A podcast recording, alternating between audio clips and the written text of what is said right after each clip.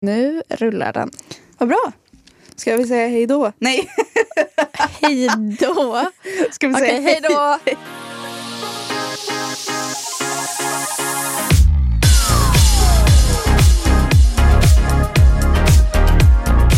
hej? Hej kanske vi ska säga. Hej då! Hej och välkomna till Två idioter och en röd tråd. Med eh, dig Rebecka. och mig, Hanna. Ja, vi glömde Ja. att introdu- introducera oss själva förra veckan. Mm. Men eh, jag tänker att om man inte lyssnade på första avsnittet då bara Då får man skylla in. sig ja, själv. precis. Men eh, nu tyckte Rebecka att vi skulle säga vad vi heter, så då gjorde vi det. Ja, Ja.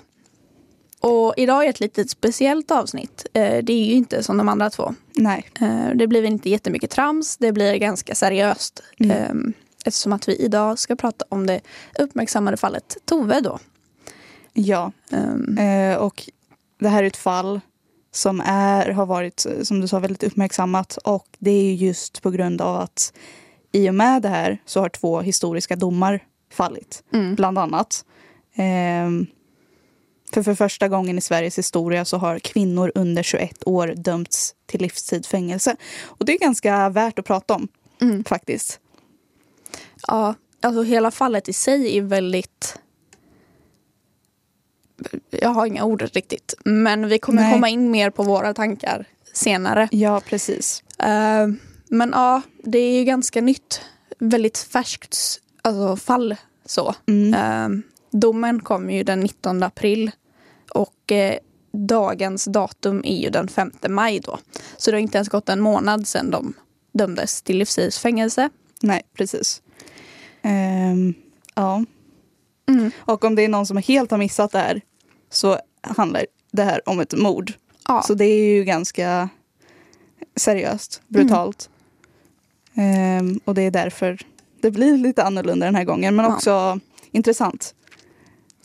Vi ska försöka göra det så detaljrikt vi kan utan att det blir för mycket, tänker jag. Precis. Ehm, Ja, om någon har feedback på om vi borde säga något mer eller säga mindre saker för det här upplägget. För vi tänker väl att vi kommer göra true crime avsnitt ibland, mm, som det här avsnittet. Så feedback är eh, appreciated. det uppskattas och Ja. tas emot med öppna armar. Ja, så vilka är då inblandade i det här fallet? Ehm, dels har vi ju då Tove som hela fallet, ja, det är ju eh, den drabbar i det här fallet då. Mm, precis. Ehm, Hon eh, föddes i maj 2001 eh, från Vetlanda. Mm. Och familjemedlemmar beskrev eh, Tove som en extremt snäll och omtänksam tjej med ett stort hjärta. Ehm, Hon var väldigt aktiv och spelade fotboll bland annat och hade väldigt höga ambitioner för sin framtid. Ehm, Direkt efter gymnasiet så flyttade Tove till Linköping. Min stad. Linköping. För att studera till läkare. Eh, Men efter något år in på läkarlinjen så bestämde hon sig för att ta en paus eh, och flytta tillbaka till Vetlanda. Och där skaffade hon sig ett jobb som läkare, läkare, nej, lärarvikarie. Eh, Men hon var också väldigt omtyckt där på sin nya arbetsplats, både av kollegor och elever. Sen har vi ju då de två dömda i detta fallet då. Ja, vi har ju då Johanna och Maja. Mm. Och Johanna, också beskriven tidigare innan domen kom som 20-åringen ehm, då. Man, alltså, många har beskrivit henne som en väldigt målinriktad tjej. Eh, hon hade stora intressen för hästar och spelade piano sedan tidig ålder. Ehm, hon var duktig i skolan och hade höga betyg. Hon hade också ett stort intresse för att skriva och eh, eftersom att hon höll på med piano så blev det oftast då musiktexter. Ehm, Hon tyckte även om att läsa Camilla Läckbergs deckarserie. Ehm, Men vi kommer komma in lite mer på det senare då. Ja. Sen har vi ju också Maja då, som Mm. har beskrivits som 18-åringen. Mm. Den yngre av de här kompisarna. Mm. Eh, och hon, vid tillfället för det här brottet så gick hon fortfarande i gymnasiet. Och eh, hon hade lite svårigheter i skolan. Hon eh, lider av bland annat diagnoser som ADD och ångest som hon tar medicin för. Eh, och hon har svårt att hantera stressande situationer. Till exempel skola och konflikter. Men även Maja var liksom väldigt aktiv och spelade fotboll och handboll fram tills att hon blev 16 år. Så, ähm, ja. Men då så bytte hennes sportintressen ut mot att festa istället. Och hon har beskrivits som att ha, alltså, att ha väldigt dåligt självförtroende. Mm.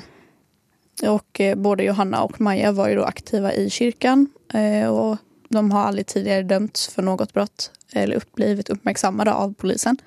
Eh, och trots Johanna och Majas olikheter så blev de bästa vänner och gjorde nästan allt tillsammans ehm, och stod varandra väldigt nära. Ehm, och Maja själv har sagt att hennes självförtroende blev bättre när hon började umgås med Johanna. Mm. Ehm, Och ja, det är ju värt att nämna också att Johanna hade en vänskaplig relation med Tove Mm. som är då brottsoffret här eh, innan, sedan några år tillbaka då. Ehm, och ja, men deras relation hade sina upp och nedgångar. Mm. För de hade roliga stunder men de hade också en del konflikter och bråkade. Ehm, men ja, de här konflikterna kunde då handla om typ vem som får dejta vem. Eh, eller vem som fick vara vän med vem. Och ehm, ja, lite sånt. Mm. Ehm, men Johanna har liksom själv beskrivit de här konflikterna som väldigt barnsliga. Men eh, ja, det har ju inte alla beskrivit dem som. För bland annat Toves pojkvän och eh, tvillingsyster har beskrivit eh, de här bråken som ja, men destruktiva och mer allvarliga än vad Johanna tycker. Mm. Så där har vi ju liksom två olika mm, perspektiv. Mm. Och det är svårt att säga vad som är sant. Och då, för att liksom sammanfatta, så Tove och Johanna och Maja ingick i samma kompisgäng. Eh, Men det blev väl mer att Maja var med för att Johanna var med, som jag uppfattat det. Mm. Eh, och eh, ja, då kommer vi in på datumet för mordet. Mordnatten. Mordnatten. Ja. Lördagskvällen den 15 oktober 2022. Um, denna kväll så hade Tove suttit och spelat med hennes pojkvän um, när en kompis dem frågade om de skulle följa med ut. Um, Tove var väl lite sugen på att festa men inte hennes pojkvän. Så Tove följde med till eh, nöjet. Um, men inte visste då att pojkvännen... Eh, pojkvännen visste inte då att det skulle vara sista gången han såg Tove vid livet. Nej, precis. Och eh, väl på nöjet, och det är värt att nämna att det är ett uteställe alltså. Mm. Om man inte vet det. Så där stöter Tove på Johanna och Maja. Och eh, ja, där ska ju något bråk ha uppstått. Mm. Man vet inte vad det handlar om eller vad det handlade om men något hände i alla fall. Så de blev osams. Och eh, Tove skriver till sin pojkvän och berättar att Johanna har slagit henne. Jag vet att ehm, i förhör och sånt så har Johanna sagt att det är Tove som har startat det här bråket och att det är Tove som har slagit Johanna först.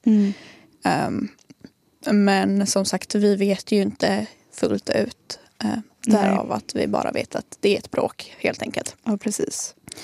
Och Johanna ska också ha gått fram till eh, två poliser utanför nöjet efter bråket och berättat vad som hänt. Eh, men poliserna tyckte att Johanna skulle sova på saken då hon var synligt påverkad. Eh, men väl utanför nöjet så menar ju då eh, Johanna. ja, att eh, Johanna och Maja ska slå ner Tove. Eh, så Johanna övertalar Maja att gå in och leta efter henne. Eh, och när Tove kommer ut så frågar Johanna om Tove ska följa med hem till henne. Eh, på vägen hem till Johanna så beskriver eh, tjejen att det var en bra stämning och att de hade helt glömt bort det som nyss hände på nöjet. Mm. Och på vägen hem så ringer även eh, Tove sin pojkvän och eh, ja, säger vart hon är på väg och att hon blir lite sen hem. Mm. Väl uppe i Johannas lägenhet så sätter sig tjejerna ner för att prata.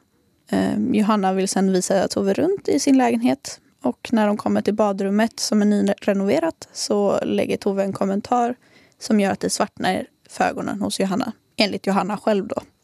Eh, Johanna ska då ha fällt Tove så att hon slår huvudet i badrumsgolvet.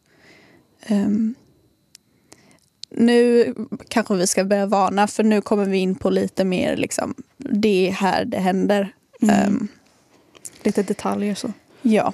Uh, Johanna ska därefter ha satt sig gränsle över Tove. Uh, typ på hennes buk. Och uh, när Tove försöker försvara sig genom att använda sina händer så håller Maja fast hennes händer. Så Tove är helt försvarslös. Mm. Och Johanna hon har förklarat i domstolen eh, att hon hörde liksom att Tove väste till. Och eh, att hon och Maja liksom blev sittandes på golvet efter att Tove har tagit sina sista andetag. För ja, Tove stryps ju mm. till döds. Mm. Hon, ja. Ja. Precis. Eh, det är en granne som ska ha hört den här höga dunsen från Johannas lägenhet. Troligen då när Tove ramlade i golvet. Eh, och han hade bestämt sig för att gå upp och knacka på. Men det var ingen som öppnade. Och en kort stund efter mordet så bestämmer sig Johanna för att hon måste göra sig av med alla bevis. Eh, och tänker då att först måste hon göra sig av med Toves cykel som står utanför Johannas lägenhet. Um, så på väg ner i trapphuset så stöter Johanna på en annan granne som um, frågar vad, vad, vad det är som har låtit. För jag antar att den här grannen också har hört. Då. Um, och Johanna säger då att hon ska till McDonalds. och grannen erbjuder sig att köra henne dit. Mm. Ehm, när hon kommer tillbaka så bestämmer sig Johanna och Maja för att göra sig av med Toves lik och alla hennes grejer.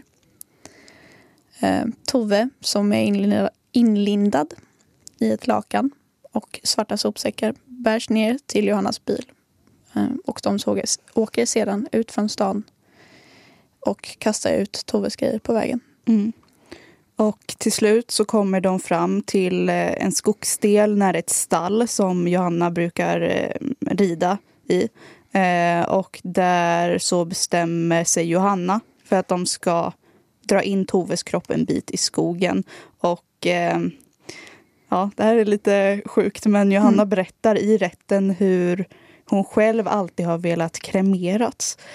Och därför så valde hon att tända eld på Toves kropp. Och Eh, på vägen hem därifrån så ska Johanna också ha sagt att hon hellre dör än att hamna i fängelse. Mm. Men morgonen efter så bestämmer sig Johanna för att åka till Dollar Store för att köpa lakan, mer lakan och eh, kemisk bensin. Och hon åker sen till det här skogspartiet och eh, tänder eld på Toves kropp en till gång, en andra gång. Mm. Och som jag fattat det så är det här för att hon inte vill att djur ska börja äta på Toves kropp. Jag var ju liksom inte mig själv och det var väldigt irrationellt tänkande. Det förstår jag ju. Men där och då så tänkte jag bara att jag har ju alltid velat bli kremerad. Jag ville liksom inte att Tove skulle ligga där ensam. Och att hon skulle på något sätt ruttna bort ensam och bli uppäten av något djur eller någonting. Så men i alla fall, samma dag som Tove mördas och nu har det blivit, hunnit blivit söndag så anmäls hon försvunnen. Och det börjar rapporteras ganska snabbt i media om det här. Mm. Eh, att hon är försvunnen då. Eh, och Johanna och Maja tas in till förhör dagen efter, så på måndagen. Eh, och sen samma dag så anhålls de misstänkta för människorov, alltså kidnappning. Två veckor efter mordet, i början av november, så hittar polisen Toves kropp i det här skogspartiet. Och eh, nu är det ju alltså klart för polisen att det inte längre är en fråga om kidnappning. Eh, så brottsrubriceringen ändras till mord. Ehm, och i början av den här utredningen så förnekade båda kvinnorna brott. Eh, men i slutet av december 2022 så ändrade Johanna sin berättelse och eh, hon redogjorde för vad som hade hänt ehm, enligt henne. Då. Ehm, och då erkände hon att hon dödade Tove men hon menade att det var ett misstag och eh, inget mord för att hon, ja, det var inte planerat. Eh, men båda kvinnorna har liksom medgett att de har flyttat på Toves kropp. Mm. mm. Även Maja nekar då till mord. Eh, och hennes version av vad som hände är väldigt annorlunda från det som Johanna påstår. Eh, hon menar att hon inte var delaktig i mordet alls utan att hon hjälpte till med att flytta eh, Toves kropp från lägenheten efter brottet endast. Enligt Maja så går hon och lägger sig för att sova ganska snabbt efter att alla tre har kommit till Johannas lägenhet från nöjet. Hon vaknar sen, går på toa och gick och la sig igen. Ehm, men då var Tove fortfarande vid liv. Efter ett tag gick hon på toa igen för att hon mådde illa och då såg inte Maja Tove. Ehm, och även här någonstans så ska Johanna då ha frågat Maja om hon vill ha något från McDonalds. Eh, Johanna åker iväg, kommer tillbaka. Sen har de väl ätit. Och Maja frågar då var Tove är någonstans. Eh, varpå Johanna säger att hon har gått hem. Sen går Maja och lägger sig igen och väcks av Johanna som säger att hon behöver hjälp. Mm. Och då ska Maja ha sett Toves kropp eh, inrullad i ett lakan på golvet. Eh, och Maja menar ju själv att hon gjorde det som Johanna sa att hon skulle göra. Eh, för att det är hennes kompis liksom och vad annars ska hon göra? Eh, men det här menar Johanna att Maja har sagt för att komma undan genom att liksom lägga all skuld på henne. Ehm, men ja, det finns ju saker som motbevisar Majas version mm. av att hon ska ha sovit under händelseförloppet. Eh, och bland annat att stegräknaren i Majas telefon då har registrerat steg under tiden som hon menar att hon sov. Mm. Så det är väl liksom händelseförloppet för den natten. Mm. Um. Det finns ju väldigt mycket mer här som man liksom kan fylla ut med. Um, det finns hur mycket bevis och saker som helst. Uh, vi har väl valt att skrapa lite på ytan. Mm. Um, just för att det är, alltså, det är ett väldigt... Um, jag vet inte, det är väldigt grovt är det. Mm. för Johanna säger väl att hon ska ha satt sig på Tove och bara liksom hållit fast, mm, alltså tagit ett stryptag om Toves hals men att hon ska ha släppt väldigt fort. Mm. Um, men rättsläkaren har ju visat att det är genom strypning som Tove har mist livet. Medan Johannas advokat säger att det är för att hon har um, drunknat i sina egna spyor helt enkelt. Mm. Och det är svårt också eftersom att det finns vissa bevis som eh, ja, men, typ vad rättsläkaren säger och sen de här stegen i mobilen. Eh, men sen är ju väldigt mycket ord mot ord. Mm. Eh, för visst, alltså, vi kan ju gissa oss fram till vad som har hänt. Vad är mest rimligt utifrån de här bevisen? Eh, men det är svårt att veta om man någonsin kommer få den exakta berättelsen som den är just eftersom att de här två tjejerna säger olika saker. Alltså det skulle ju kunna vara så typ att ja, men det här hände ju också för flera månader sedan och rättegången var i april tror jag. Det blir mm, maj, mars. mars, april ja, typ. Eh, alltså minnet är ju som det är liksom. Mm. Eh, och genom alla förhör liksom, det blir ju att när man upprepar samma sak för sig själv kan jag tänka mig att det blir liksom som fakta. Mm. Det kan ju vara typ, alltså, typ Majas berättelse. Såklart hon kommer liksom börja tro på det hon själv säger även om, om det skulle vara så att hon ljuger som bevisen mm. säger. Eh, så det är ju också svårt som sagt för att det blir ord mot ord.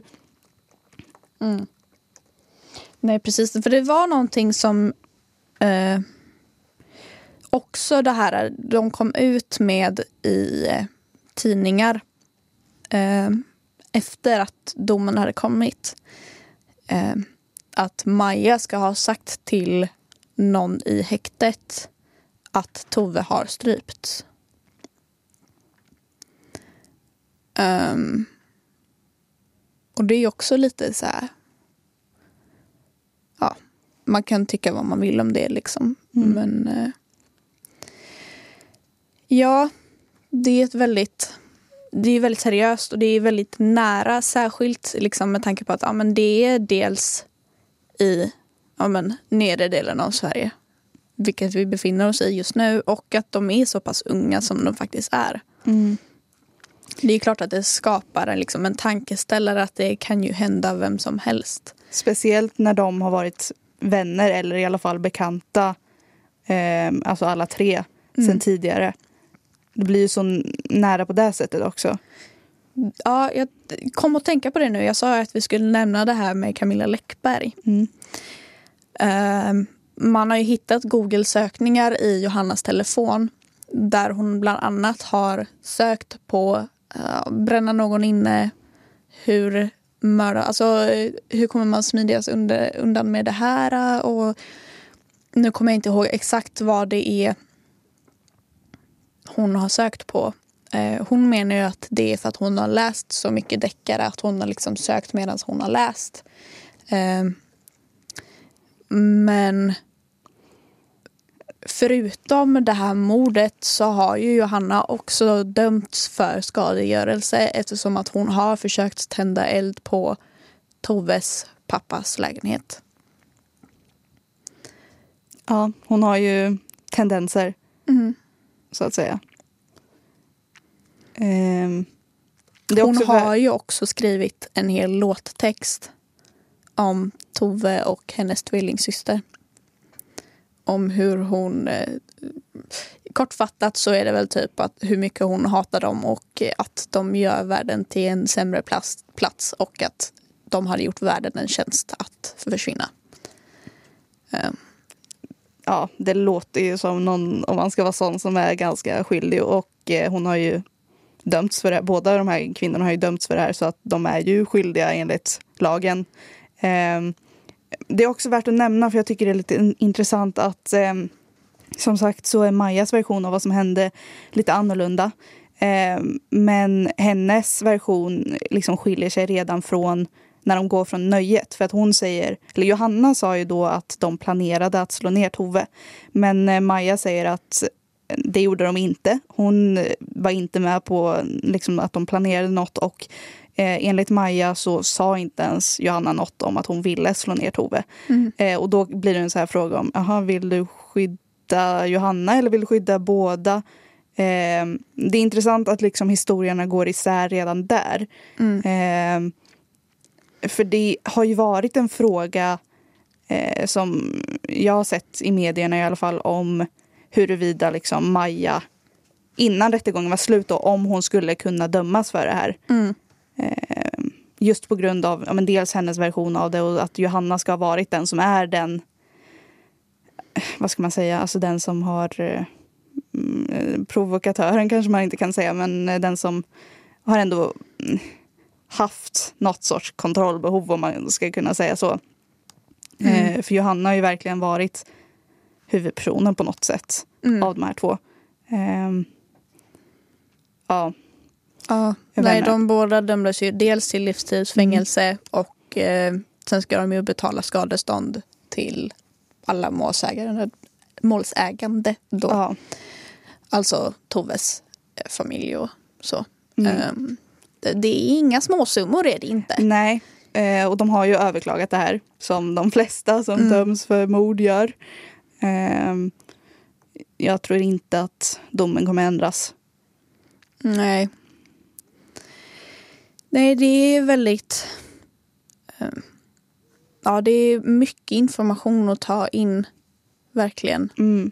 Och som sagt, alltså vi skrapar bara på ytan. Det är Mm. verkligen värt att nämna för det finns så mycket mer. Ehm, men det här är liksom det. Mm. Jag vet att jag, jag hörde någonstans, det var några som pratade om det här äh, att man har, liksom, att man har hört saker. Och det här när Maja påstår ju att hon har liksom vaknat och att Tove inte är där längre. Liksom så här, var är kroppen någonstans? Då vet jag att det är vissa som har spekulerat. Som sagt, det här är bara spekulationer. Det är ingenting som står någonstans. I att det finns ett förråd precis utanför Johannas lägenhet och att Johanna då ska ha släpat in Toves kropp i förrådet för att den inte ska synas. Liksom. Mm. Men eh, Ja, det finns ju många berättelser, många versioner av olika delar av händelseförloppet också. Mm. Det är eh, som sagt, det är svårt att veta vad som är sant men eh, de har ju dömts. Det finns bevis som säger att de har mördat Tove. Och det är väl liksom huvudsaken. Ehm, men jag tycker typ där, alltså det är intressant där hur inblandad var Maja egentligen. Mm. Men det är ju också det här, jag har för mig att det var på söndagen, precis, alltså på eftermiddagen efter att de ja, men hade gjort sig av då med kroppen så ska de ju ha träffats senare på eftermiddagen och liksom kommit fram till en gemensam Mm. idé. Liksom så här, det här är det vi ska säga. Eh, man vill bli förhörda, typ. Mm. Ehm, men det höll väl inte särskilt länge då. Nej. Ehm. Ja, som sagt så ändrar ju då Johanna sin berättelse och berättar vad som hände i slutet av december. Så Mm. ja. Ehm, men det är också så här, alltså. Även om man vill tro på det Maja säger att hon bara var, alltså hon gjorde det som Johanna sa. Att släpa en medvetslös kropp. För hon har ju erkänt i alla fall att hon hjälpte till att bära kroppen. Mm. Alltså det krävs en jävla ansträngning. Mm. Det är inte något som du bara gör. Alltså inte bara liksom det fysiska men mentalt. Mm. Också att de har kommit på idén att de ska linda in henne för att de inte vill se henne när, de ligger, när hon sitter i baksätet av bilen. Liksom. Mm. Det, ja. Ja, jag vet inte men... Ja. Men om du skulle få tänka själv, typ så här, vad tror du, alltså vad går i tanken när man liksom är i den situationen? För jag satt och diskuterade det här med en annan, med en kompis för några veckor sedan. Eh, hur liksom, om du är i den situationen att du har råkat göra någon medvetslös för att du har strypt dem. Vad går liksom tankarna i just precis då? Alltså, det är ju så svårt att säga för jag har ju inte varit i den sitsen. Nej, men precis. alltså jag tänker rent spontant att jag hade ringt någon Mm. Typ 112 och det säger ju också Johanna att hon tänkte att ah, jag måste ringa 112 eller en ambulans men att det var liksom för sent och hon ville inte ha en död person i sin lägenhet och jag vet inte om hon vill se, avsäga sig ansvaret redan där. Liksom vad, ja.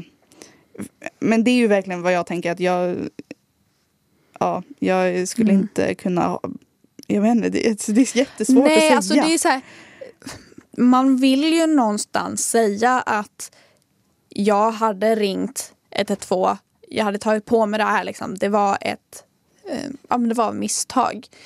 Sen vet man ju inte vad som händer när du är i den situationen. Hur pass mycket adrenalin får du i kroppen Mm. att du blir så här, oh shit, vad har jag gjort? Typ. Men det är också lite... Alltså jag tror att det är svårt för mig och dig också Mm. att tänka eh, eller fundera på vad man skulle göra för att de flesta människor hade inte ens kommit till den punkten. Nej. Det är liksom, vi pratade ju om ilska förra avsnittet och jag bara, ja, jag kanske skulle kunna slå en homofob i ansiktet. Mm. Ja, men det kanske slutar där. Mm. Det är inte så att jag skulle fortsätta slå någon. Nej, för det är lite det här att det känns som att Johanna vid tidigare tillfällen ändå har uttryckt sin ilska mot Tove och att hon ändå på något sätt har visat att hon har inga problem med att skada folk. Liksom. Och det är ju så himla brutalt att faktiskt strypa någon till döds. Alltså, jag tror jag har sett tillräckligt med typ dokumentärer om typ, eh, ja, men, brottslingar som typ har pratat om att de, alltså om de typ misshandlar någon till döds. Att de bara slår och slår och fortsätter slå för att de är så arga. typ så här.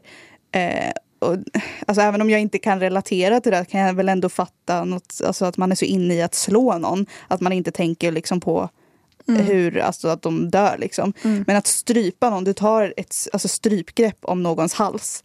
Sitter på deras kropp så att de faktiskt inte kan försvara sig själva. Liksom. Hör liksom hur Ja. de verkligen försöker. Få luft. Ja. Det känns ju också som ett så brutalt sätt att skada någon. För att liksom vad tänker du ska hända efter att, alltså om du stryper någon. Vad tänker du att the outcome ska vara?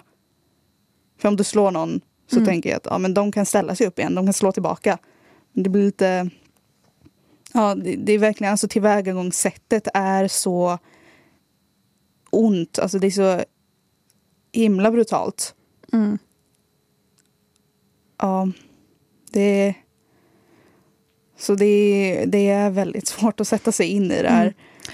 På tal om det, nu känner jag att vi...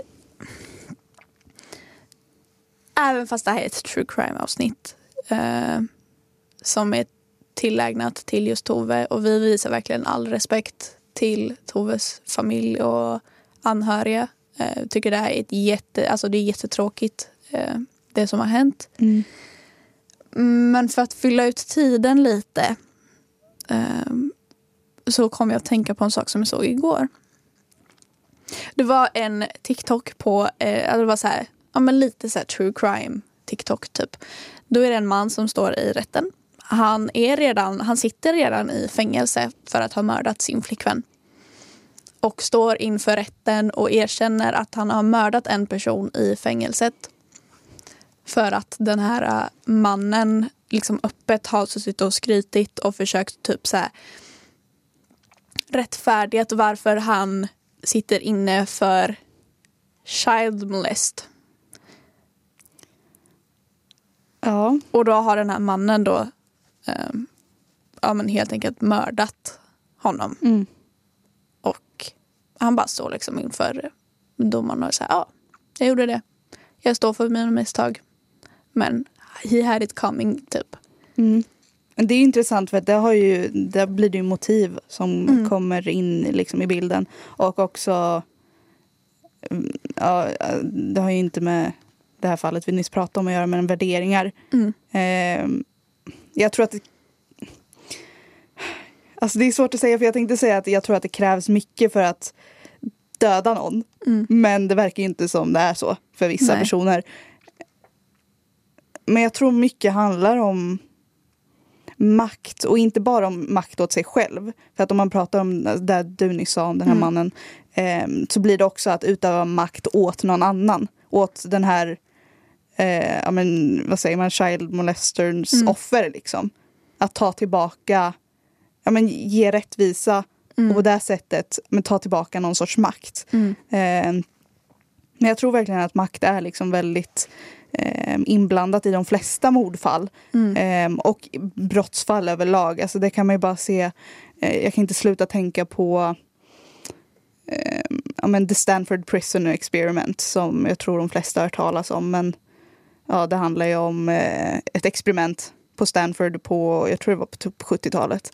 Eh, där folk skulle spela fångar i ett fängelse och vakter då och de här vakterna ja, de blev ju förblindade av makten så att säga. Och det är ju väldigt alltså, konkret exempel på just det här med makt och typ ondska. Men Mm. jag tror mycket handlar om det här med att ha kontroll och att jag tror inte det är ovanligt för folk som mördar andra att vilja känna den här kontrollen. Att de är liksom, The almighty God. Ja, precis. Lite typ. eh, Det är nog också från fall till fall. Um, som sagt, alla är olika. ja, Alltså, vi kan ju liksom inte på någons, någonstans liksom jämföra typ, ja, men den här mannen som har mördat en annan i fängelse. Vi kan liksom inte jämföra honom med till exempel Nej. Jeffrey Dahmer. Nej, för precis. att de är liksom helt olika människor. Mm. Och alla har olika värderingar. Mm. Men det är det som gör det så intressant också att vilka omständigheter leder till att man kan begå mord. Mm. Och som du säger, det går inte, alltså det är verkligen case by case. Men det är det som jag också tycker är så himla intressant med true crime och varför ja, men det är intressant att prata om det här fallet också. Mm. För att vi, jag är lite osäker nu men jag, det har inte kommit fram något motiv riktigt förutom att Johanna verkar arg. Typ. Mm. Ehm, men det är liksom vart kom den här ilskan ifrån? Har hon varit avundsjuk på Tove? Det är svårt. Är det. Ja. Ehm, ja. Men ja, många har ju verkligen uttryckt sig om det här och det finns ju allt från folk som jag har inte läst någonting om att folk tycker synd om Johanna eller Maja. Men däremot så finns det ju väldigt många som har riktat både liksom hat mot hela grejen, hat mot Tove. Vilket jag tycker är helt sjukt. Ja. Att man kan sitta och snacka skit om någon som har mist livet på ett så brutalt sätt. Mm. När de, de har ju liksom inte ens möjligheten att sitta och försvara sig själva. Nej, precis. Och det, jag sa det till Hanna innan, men jag gick in på Flashback så här bara för att Flashback är ett intressant ställe. Och det första jag ser är liksom någon som säger ja ah, men Tove borde inte gått hem till Johanna om hon kände att hon var rädd eller att det var en hotfull stämning. Vilket ingen har sagt att det har varit en hotfull stämning eh, vid den tidpunkten. Men det är också liksom, menar du att brottsoffret ska, alltså hur fan ska man veta att man ska bli mördad? Det rättfärdigar verkligen ingenting. Nej, liksom. precis. Det är, alltså, det är jätteskevt. Eh, man, varför ska man lägga ansvaret på, den, alltså på offret? Mm. Det är alltid så. Det är, jag fattar inte det argumentet. Aldrig. Nej.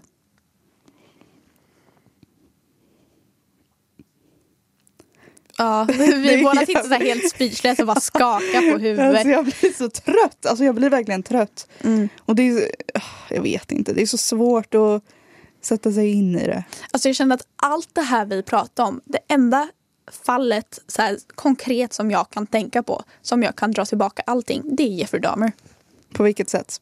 Ja men liksom så här, ja, hans offer, ja okej, och man kan inte lägga skulden på någon annan än mördaren. Mm. Jo, man skulle kunna lägga eller skulden på typ poliser.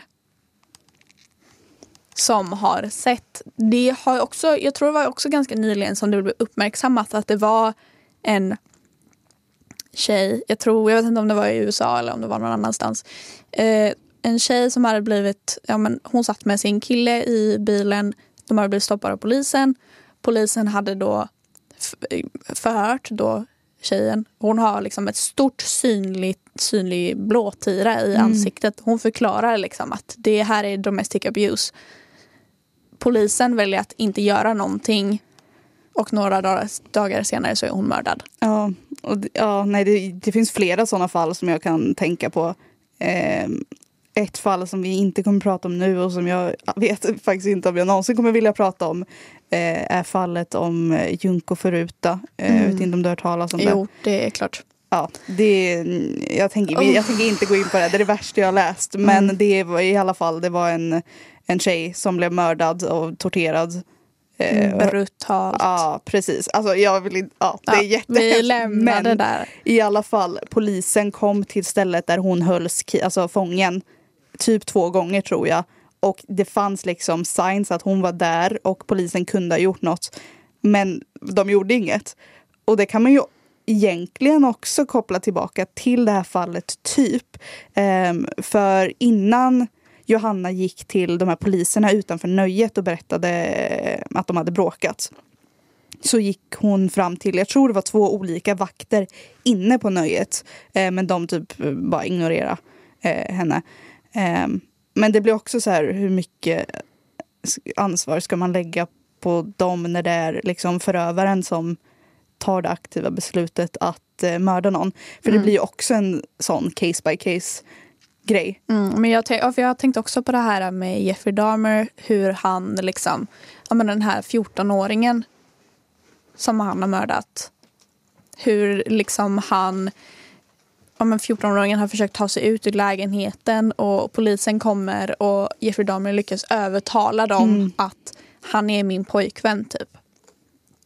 Och de bara låter honom gå. Mm. Nu fick ju dock poliserna också det de förtjänar i det här fallet för att de blev ju faktiskt tagna ur tjänst på grund av det här. Ehm, men ja, det är ju väldigt många fall där liksom folk har sett, uppmärksammat det som har hänt innan brottet ens har ägt plats och rum. Liksom. Men de har inte gjort någonting. Men det blir ju också så lätt att säga i efterhand också. Bara, ja, de borde ha gjort det här. Ehm, men det begås ju liksom, om man ska säga så, tjänstefel överallt hela tiden. Och så tänker man alltid efteråt bara, ja, kunde de inte ha fixat det här innan? Det är Alltså- bara att kolla på Black Lives Matter. Typ. Ja, precis. Ja. Eller liksom, om, det behöver inte ens vara bara inom polisen men typ så här, bara typ sjukvården, alla liksom lex Maria ehm, anmälningar Mm. som sker på grund av fel. Och då tänker man ju alltid, eller jag gör alltid det i alla fall, bara, "Ah, men kunde de inte liksom ha sett till att det där inte hände innan? Eh, så det är ju ett svårt läge på det här sättet för att som vi sa också, hur, alltså hur ibland kan det väl vara för vakter eller poliser så att de inte vet uppfattar hur allvarligt något är. Samtidigt, de är utbildade. De De bör ändå de, se. Jag tänker att de borde ha misstankar om att det här kan kanske leda till något. Jag kanske ska notera det här, kanske följa upp med det ganska snart så att inget händer. Alltså jag Mm. tänker om man är utbildad polis borde man väl kunna läsa av en stämning eller liksom en situation. Mm. Tänker jag. Jag menar, jag är inte polis men Nej. det kanske för mycket begärt. Kanske. Ehm, ja. Har du någonting mer du vill tillägga? Alltså det är väl typ, jag undrar lite, vad tänker du om, vad, om Majas version? Mm. Ty, tror du den är alltså, rimlig ens i någon form? För det kan ju vara så att en viss del av det är sant. Alltså grejen är den att vi, vi har ingen aning om vad som hände den kvällen. Nej. Det skulle lika väl kunna vara Johanna som har sprungit runt med Majas telefon på sig. Det finns Ja, det ingenting som vi kan liksom inte... Varken du eller jag var där och kan säga att ja, det här hände. Liksom. Ehm, så jag tror att det är någonting som för evigt kommer liksom vara ett mysterium. Mm. Alltså det enda vi kan säga säkert är att de har dömts för det här.